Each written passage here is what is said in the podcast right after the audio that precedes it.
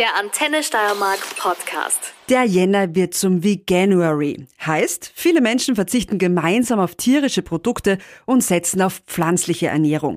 In Sachen veganer Ernährung gibt es viele Vorurteile. Vegane Ernährung sei ungesund, zu einseitig, zu aufwendig, zu teuer. Stimmt nicht, sagt Felix Naht von der Veganen Gesellschaft Österreich. Ich habe mit ihm darüber gesprochen, warum es gar nicht so schwierig ist, vegan zu leben, wie er mit Kritikern umgeht und warum sogar seine Oma jetzt zufrieden ist. Viel Spaß. Antenne Steiermark. Der Podcast für alle Steirerinnen und Steirer. Herr Naht, die erste Frage, die sich viele stellen, ist es ungesund, vegan zu leben?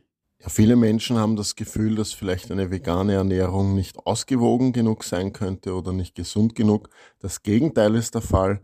Man hat weniger gesättigte Fettsäuren, man hat gar kein Cholesterin. Es ist sehr reich an verschiedenen Mineralstoffen. Man muss sich einfach nur ausgewogen ernähren. Kann jeder vegan leben? Also viele haben ja bei Kindern, Älteren oder auch in der Schwangerschaft ihre Bedenken. Es gibt weltweit sehr viele Ernährungsorganisationen in Skandinavien, in Kanada, in Amerika, die alle zum gleichen Entschluss kommen, eine gut geplante, ausgewogene vegane Ernährung ist für alle Lebenslagen ideal von den Nährstoffen her. Wenn man allerdings nur Kartoffelchips und Cola zu sich nimmt, dann kann das natürlich zu Mangelerscheinungen führen. Stichwort Supplemente. Also jeder, der vegan lebt, der muss auf irgendeinem Weg auch immer das Vitamin B12 zuführen, weil es eben nur in tierischen Produkten vorkommt. Was sagen Sie dazu Kritikern, die meinen, diese Ernährung sei unnatürlich? Na, Österreich ist ja von der regionalen Lage her ein Land, wo einfach zum Beispiel in den Böden nicht so viel Jod vorkommt. Man hat dann eben entdeckt, dass das zu Mangelerscheinungen bei Jod führen kann und deswegen reichert man Salz an in Österreich, wo Jod beigesetzt wird. Niemand würde auf die Idee kommen zu sagen, das ist was Schlechtes. Und genauso ist es auch bei pflanzlichen Produkten, wo vielleicht Vitamin B12 zugesetzt worden ist, in die Sojamilch oder in die Cornflakes oder in den Energy Drink, ist es ja nichts, was per se schlecht ist. Viele Menschen schreckt es auch ab, vegan zu leben, es sei einfach zu aufwendig und auch zu kompliziert. Ist es das wirklich?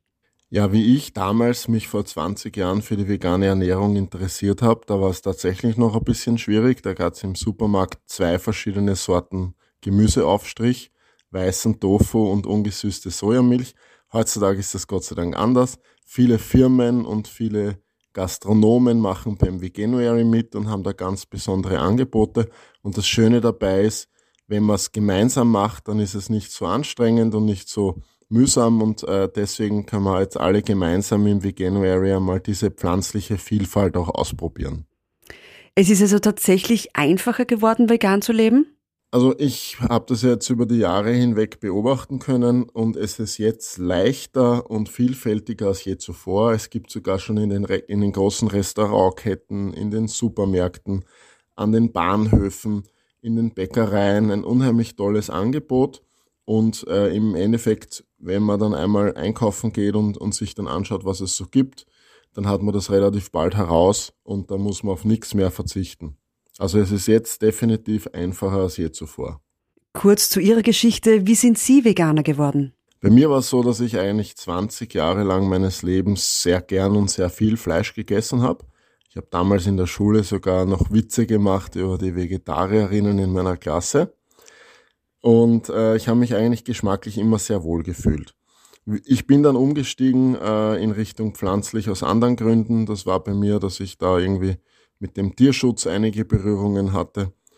Und ähm, ja, ich hätte das nicht gedacht, dass es sich so mal entwickelt. Meine Oma hat gedacht, ich muss bald sterben wegen Mangelernährungen. Jetzt sind 20 Jahre vergangen und ich lebe noch immer. Wir kennen es alle, veganen Menschen gegenüber gibt es ja auch viele Vorurteile. Wie gehen Sie selbst damit um? Naja, in der Regel ist ja alles, was anders ist als die Norm, sticht manchmal ein bisschen hervor. Und äh, gerade im Internet multipliziert sich das dann natürlich, wenn man vielleicht äh, einmal irgendwo was gelesen hat, äh, was äh, irgendwie ja eigenartig war oder was was vielleicht ein bisschen unsympathisch war, dann merkt man sich das vielleicht. In Wahrheit ist es so, dass in Österreich 160.000 Menschen jetzt schon vegan, also rein pflanzlich leben. 800.000 weitere kommen dazu, die vegetarisch leben. und 37 Prozent der Gesamtbevölkerung, also fast vier Millionen Menschen, wollen den Fleischkonsum reduzieren. Und äh, ja, natürlich sind da auch einzelne Menschen dabei, die vielleicht negativ auffallen, aber ich glaube, da sollte man nicht von den Einzelnen auf die Gesamtheit schließen. Inwieweit gibt eine Aktion wie der Veganuary den veganen Lebensstilen wirklich Rückenwind oder ist es nur ein Sturm im Wasserglas? Wir als vegane Gesellschaft sind ein gemeinnütziger Verein, der zu dem Thema informiert.